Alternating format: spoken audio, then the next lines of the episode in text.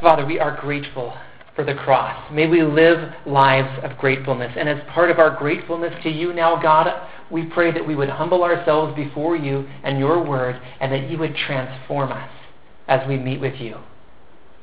Teach us things from your word. In Jesus' name we pray. Amen. So we're continuing this sermon series through the book of Romans.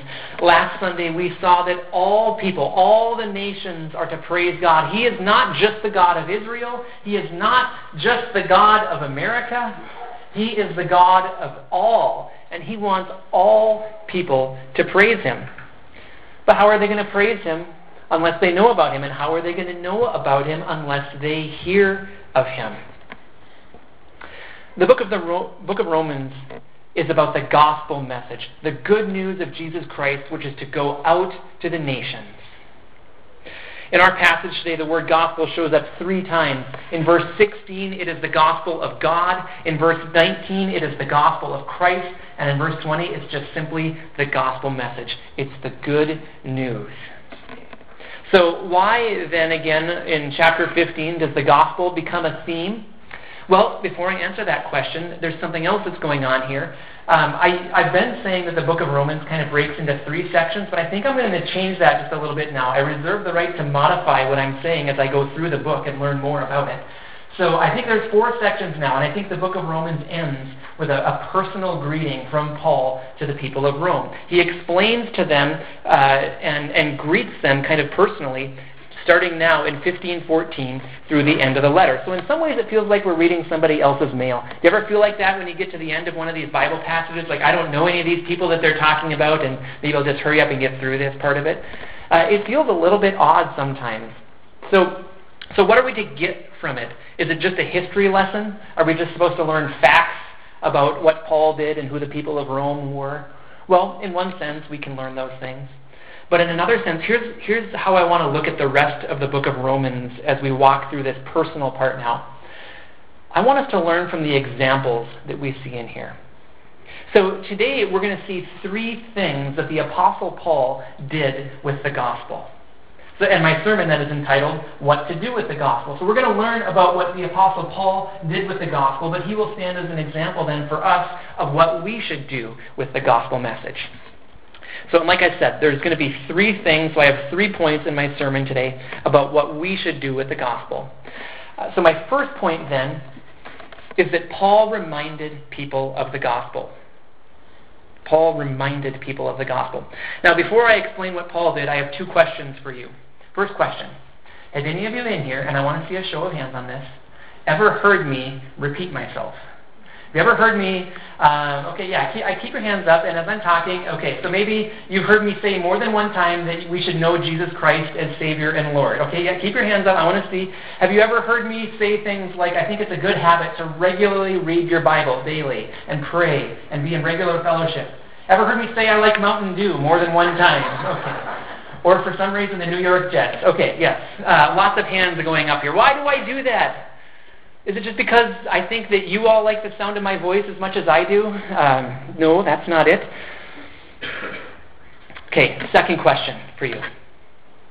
How many of you in here, and I want to see a show of hands on this, have ever heard me repeat myself? okay, thank you, thank you. Why do teachers do that? Here's the reason. Some things are so important that they demand reminding. And no, I'm not talking about Mountain Dew right now. Um, that's not so important. But things about the gospel message are so important. And I was even thinking today, why do you all keep coming? You all keep coming and you hear me say a lot of the same things over and over and over again. But you know what? I think there's something to this. That we are to remind ourselves of the things that we already know. Imagine if you just all of a sudden said, you know what? I'm pretty sure I've heard everything that Pastor Eric has to say, and you know what? I'm even pretty sure I've heard everything that the Bible has to say, heard everything that church has to say. I'm just going to kind of stop. I've, I've learned it all, and just for the rest of my life, I don't think I need to hear it anymore. What do you think would happen to a person if they did that? Even with the best of intentions, if, if that's possible. I think what would happen is that that person would drift further and further away from God because it's good for our souls to be reminded about things. The Apostle Paul used this as a ministry strategy, actually. So let's look at verses 14 through 16 of our passage today. We're in Romans 15, starting in verse 14. I myself am convinced, my brothers, that you yourselves are full of goodness, complete in knowledge, and competent to instruct one another. I have written you quite boldly on some points, as if to remind you of them again, because of the grace God gave me to be a minister of Christ Jesus to the Gentiles, with the priestly duty of proclaiming the gospel of God so that the Gentiles might become an offering acceptable to God, sanctified by the Holy Spirit. So, right away, Paul acknowledges here that the people to whom he was writing already knew these things and also were able to teach other people about them. Now, of course, it's not that they understood everything about the, who, about the book of Romans, because who of us even could say that we understand it all? It takes a lifetime just to in some ways even crack the surface of the book of Romans. But even so, Paul admitted that what he was teaching these people were things that they already knew. Why? Again, because some things are so important that they demand reminding, and one of those things is the gospel message. So let me take my turn now at reminding you of the gospel message. Brian already did it today. I want to do it again. And, and one reason why I want to do this, so that you know it. A second reason, so that you can tell it to other people. What if you just all of a sudden today or next week had an opportunity right in front of you to share the gospel? What would you say? Well, what I would want to say is that God sent his son, Jesus Christ, for sinners like you and me. Every single one of us has sinned. We had gone our own way. We had offended God, and the penalty for that was death, and there was nothing that we could do about it. But Jesus Christ lived a sinless, perfect life. And when he died on the cross, he took our sins upon himself to pay that penalty that we couldn't pay. So that anyone who receives him as Savior and Lord can have complete forgiveness and an eternity long relationship with Jesus Christ. That's the good news of the gospel message. And it's good news that demands a response. And for those of you who have been here more than one day, you know what that response is. You know it. I, I don't even really need to say it, except I'm going to say it to remind you again. The response is faith.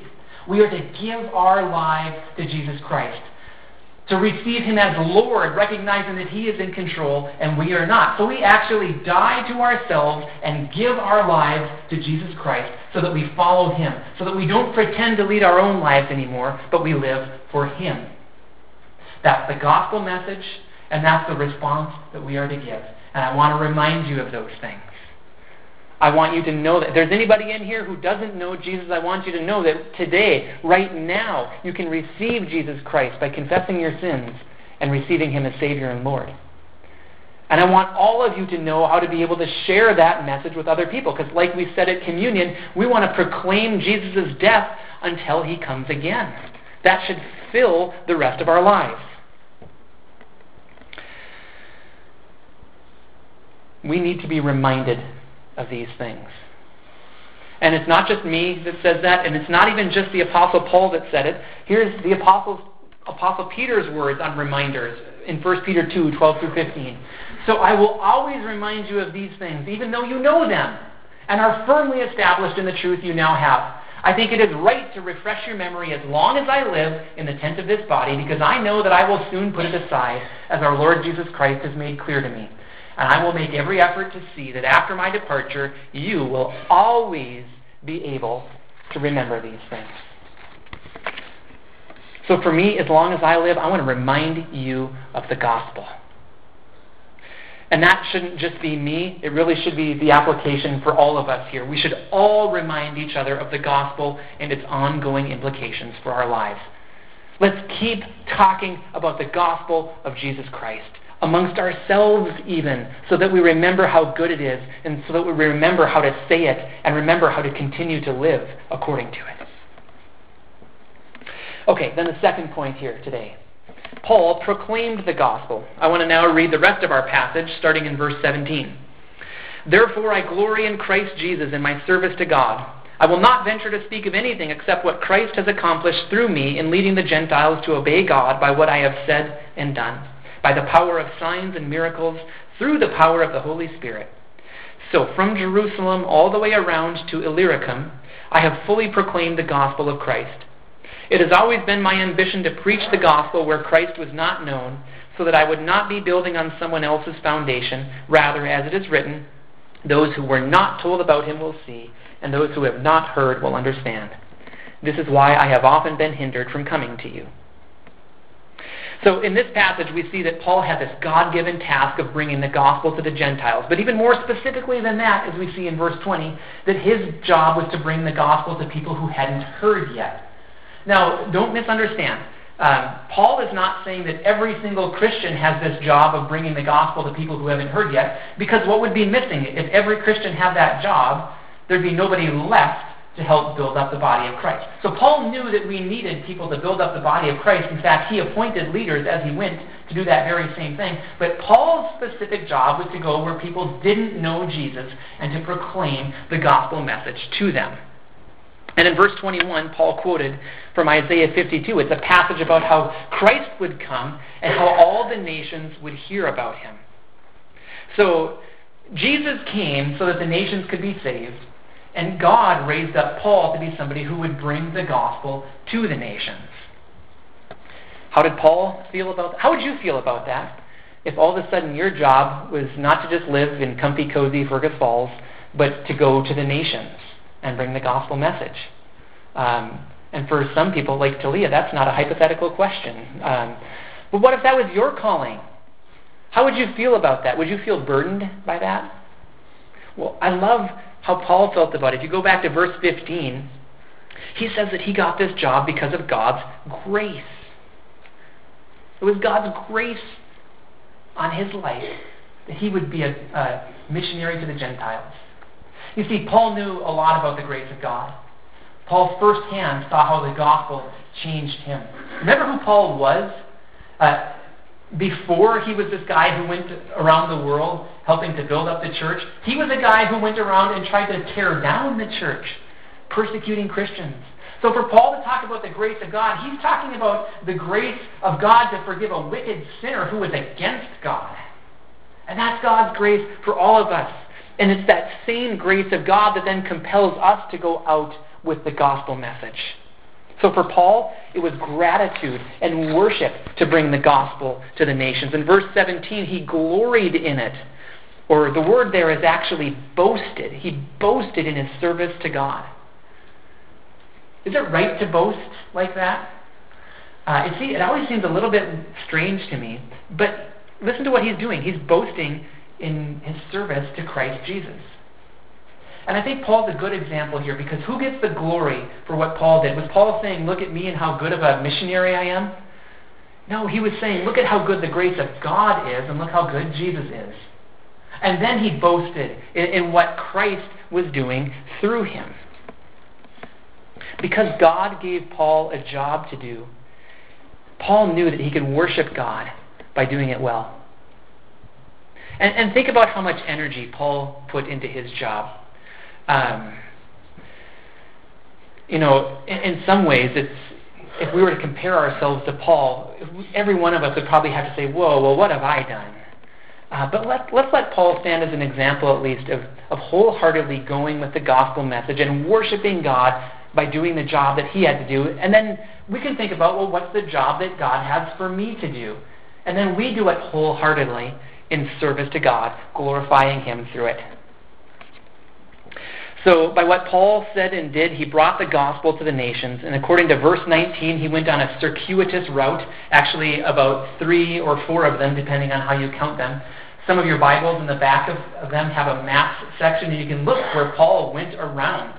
And he said he went from Jerusalem all the way to Illyricum, which is modern day Albania, uh, with the gospel message. He went a bunch of different places with the gospel, and he wanted to go to Rome he, he told them that in chapter 1, and he tells them again here. But it's interesting to me. Paul wanted to go there, but God didn't lead him there. Because taking the gospel to the nations so far meant that Paul couldn't yet get to Rome. And, and that just stands, I think, as another example for me. There are some things in life that we, we, we may want to do, but that if we're going to serve God and proclaim the gospel, that we might not get around to doing. Uh, maybe that vacation that you've been dreaming about uh, is going to be overtaken by a mission trip that you need to go on. Um, it's worth it to serve the Lord. So Paul says that he fully proclaimed the gospel of Christ in verse 19. Now, obviously, he didn't mean that he talked to every single person in the world, but what he meant is that he did his part in bringing the gospel as far as he could to as many nations as he could. By the grace of God, doors were opened for Paul so that he could share the gospel and plant churches and appoint leaders for those churches and then go on to the next place. That was Paul's job, but it was more than just a job. He let the gospel direct his life. And it cost him dearly shipwrecks, beatings, imprisonments. History tells us even death. But that's how Paul honored God, by doing the task that God gave him to do in proclaiming the gospel. And Paul said in verse 18, um, accept what Christ has accomplished through me.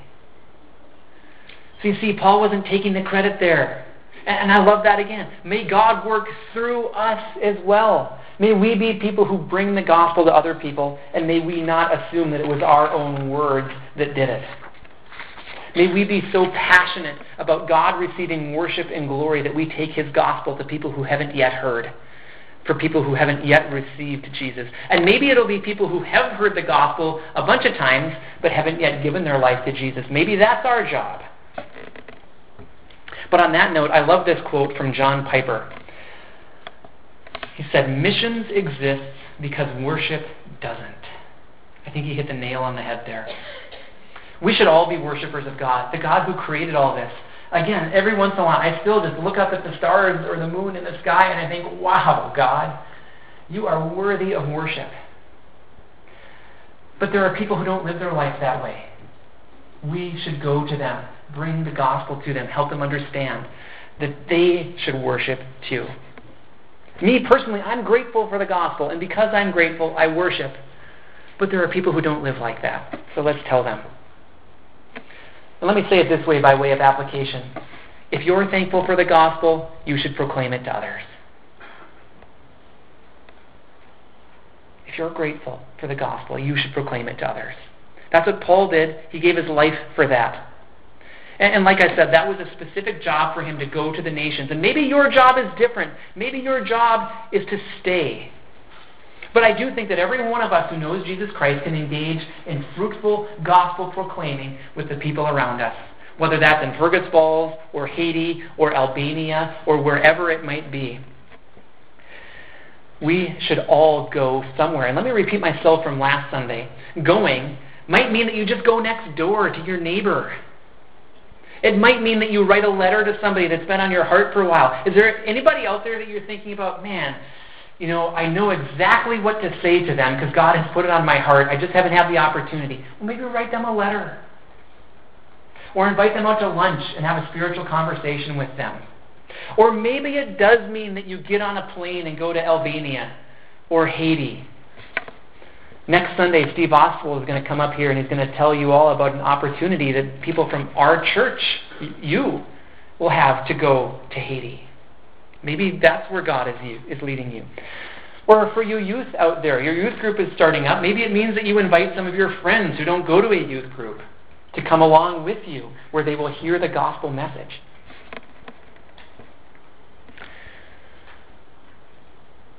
We have a mission field right around us. I heard an interesting stat this week. The United States, by population, so we're not talking percentage, we're, we're just talking sheer numbers of population. The United States has the fourth largest unchurched population in the world. So if you're thinking about where, where are the people who aren't worshiping God, United States, the fourth largest population. That's your neighbors, your coworkers, your friends, maybe even your family. Let's go to them. And if God leads, maybe you go to Haiti or Albania too. But we have a mission field right around us. Let's proclaim the gospel. And a couple questions for you here. Where have you gone for the gospel? Or better yet, where will you go? Again, next door, Haiti. Where will you go as God leads with the gospel? Pray that God would open doors and that He would strengthen you to make the most of those opportunities. It was God's grace that gave this ministry to Paul, and it's that same grace of God that will give a ministry to us if we are listening to Him and following Him and trusting Him as He opens those doors. Okay, let's move on. Point number three. Paul wanted people to grow in the gospel. I want to reread verse 16 for you here. It's starting in the middle of the sentence, but you'll get it.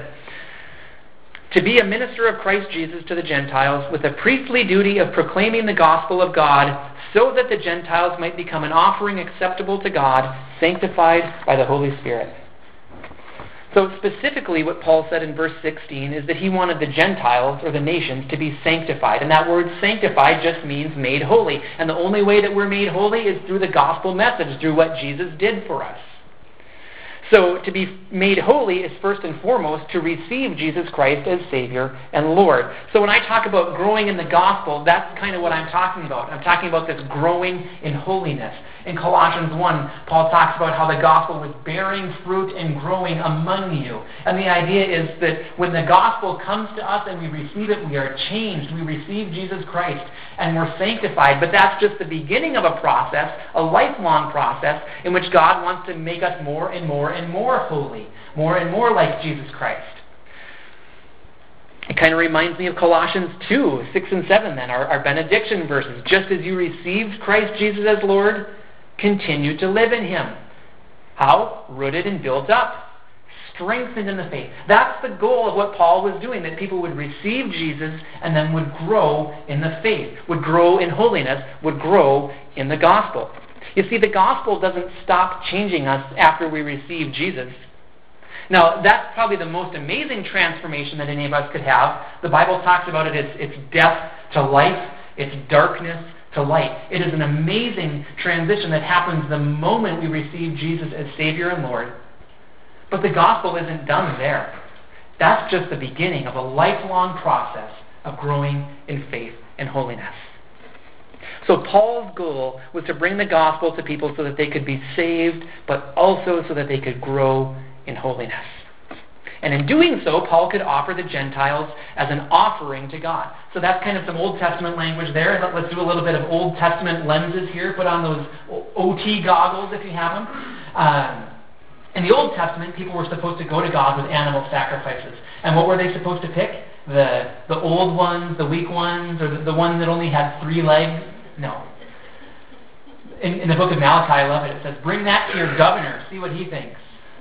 No, they were supposed to pick the best of their flocks and herds and present them to God as, a, as an acceptable sacrifice. So if Paul was going to take the Gentiles, who, you know, the, the Jews would have said those unclean Gentiles, if he was going to take them and offer them as a sacrifice to God, what needed to happen to them? They needed to be cleansed. And the only way for them to be cleansed was for them to receive the gospel message. So Paul took the gospel to the Gentiles so that he could offer them to God as an acceptable sacrifice. But there's more to this offering. Because remember what Paul said in Romans 12.1? Um, do I have this one up here? Yeah, I think that's the next slide. Therefore I urge you, brothers, this is Paul talking to the Gentiles. I urge you, brothers, in view of God's mercy, to offer your bodies as living sacrifices, holy and pleasing to God. This is your spiritual act of worship. So it wasn't just Paul who offered the Gentiles to God, it was the Gentiles and us. We are to continue to offer ourselves to God as living sacrifices. That's how we can offer pleasing, acceptable sacrifices to God. Does it matter to you whether you honor God with your sacrifice? If so, continue to offer yourself as a living sacrifice to God. And again, we grow in holiness as we live like that, as we continue to offer ourselves on that altar to God by living our lives for Him, we grow in faith and in holiness. So that's why I keep reminding you of the gospel. That's why I want us all to proclaim the gospel, and that's why I want us all to grow in the gospel. May we be bold like Paul was in verse 15 in proclaiming this message. Okay, so that's our passage. Except we're not done yet. Sorry, a few more minutes here. Because I've really not barely touched on one of the most important parts of this passage. I want to conclude by reminding you of how we do all of these things. Not in our own power. We are to do all this in the power of the Holy Spirit. So these three things that we've been talking about are three things that the Holy Spirit is actively involved in. So what I want to do now is I want to conclude this sermon by, by walking through very quickly each of these three things again. But this time I want to do it with a special eye on the Holy Spirit, and I want to do it from our perspective, not just a history lesson about Paul anymore. But I want to talk about how the Holy Spirit can strengthen us to do these same things that Paul did with the gospel. So first, we are to remind each other of the gospel. Remind each other. And this isn't something we do alone. In John 14, Jesus was talking to his followers. So this is right before he was going to die. And, you know, he would rise again and spend a little bit of time with them again, but then he was going to go back up into heaven. So think about that. He's telling his disciples, I'm not going to be with you much longer. And humanly speaking, that would be a major loss. Not to have Jesus right there with them would be a major loss. But Jesus told them about something, or rather someone, that he would give to them. In John 14, 26, he said, But the counselor, the Holy Spirit, whom the Father will send in my name, will teach you all things and will remind you of everything I have said to you. So, this work of reminding each other of the gospel is the work that the Holy Spirit is actively involved in. So, let's pray that we would be a people who are filled with the Holy Spirit and would remind each other of the gospel. That's what God wants to do in our midst as we gather together, reminding each other of the great news of the gospel. Then, second, we are to proclaim the gospel. In verse 19 of our passage today, the Apostle Paul talked about how, as he proclaimed the gospel, there were signs and wonders, and that it all happened through the power of the Holy Spirit. Now, truth be told, I haven't personally seen many signs and wonders as I've proclaimed the gospel message. I do think I've witnessed one miracle. Uh, I, can, I, can, tell you about that some other time. Uh, but I don't know that I've ever seen, like in gospel proclamation, this whoa m- miracle. Although I've heard lots of stories. Uh, I've heard stories of people rising from the dead. Um, you can talk to some of our missionaries here. I'm sure that they've got some stories for you as well. Um, but what I have seen is the power of the Holy Spirit to change lives. I have seen lives do complete 180s as the gospel message has been proclaimed. I have seen that personally over and over again. So, do I boast in that? Do I, uh, do I tell you how many it is and um, tell you how good I am at sharing the gospel? No. It's the same power that changed me, that, that rescued me from death to life. It was just at work in them as the gospel message went out. But do you see how it happens there? Let me put this up on the screen because I want you to see it. As we proclaim the gospel, the Holy Spirit is powerfully at work in people's lives. Probably more than you realize. Because I think we're tempted to think, oh, it's just my words, and maybe I'll stumble over them, or maybe I won't know what to say. But do you know what? If it's a gospel message, then the Holy Spirit is at work to change their lives.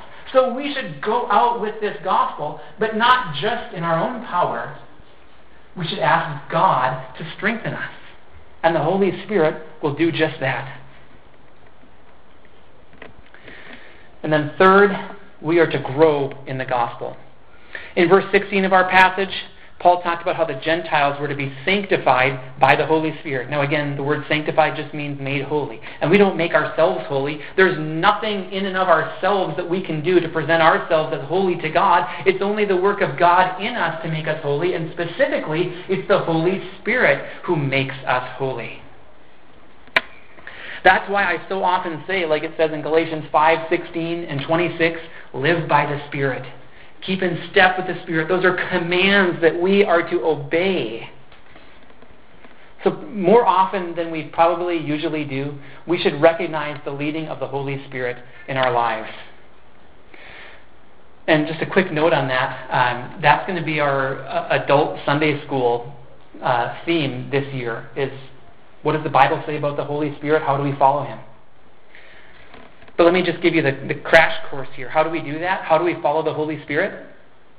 Well, in one sense, we just do the things that we already know we're supposed to do, like reading the Bible and praying and being in regular fellowship with other believers and sharing the gospel. But as we do those things, we recognize that the Holy Spirit wants to strengthen us to do those things. So, for example, as we're reading our Bibles, maybe we say, God, would you please help me to understand what I'm about to read? And would you help me to apply what you want me to apply? And you don't even specifically have to mention the Holy Spirit, I think. I heard a theologian say this that the work of the Holy Spirit is to bring glory to Jesus, and Jesus' work was to bring glory to the Father. So it's not like we always, always have to say specifically, please fill me with the Holy Spirit. Although I do think it's a great practice to do that. I'm just saying we don't have to do it every single time. But just in general, we're reading our Bibles and we're saying, God, help me. Or Holy Spirit, please fill me. And He strengthens us then to do what He wants to do.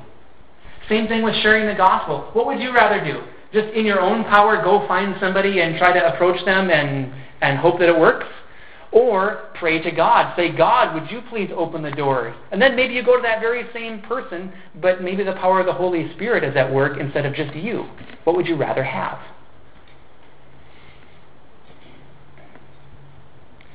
God is powerfully at work in us through the Holy Spirit to remind us of the gospel, to proclaim the gospel, and to grow in the gospel. He's at work in us that we can live holy lives. We can't live holy lives on our own, but in His power we can. And God is pleased to fill us with the Holy Spirit. So as we walk in the Holy Spirit, again, let's remind each other of the gospel, proclaim the gospel, and grow in the gospel.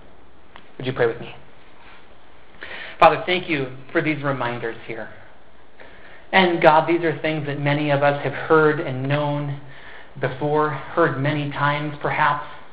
But God, we thank you that you have reminded us that it's your gospel that changes lives. It's the power of what happened through the death and resurrection of Jesus Christ, and it's the ongoing power of the Holy Spirit in our lives to change us and to make us holy.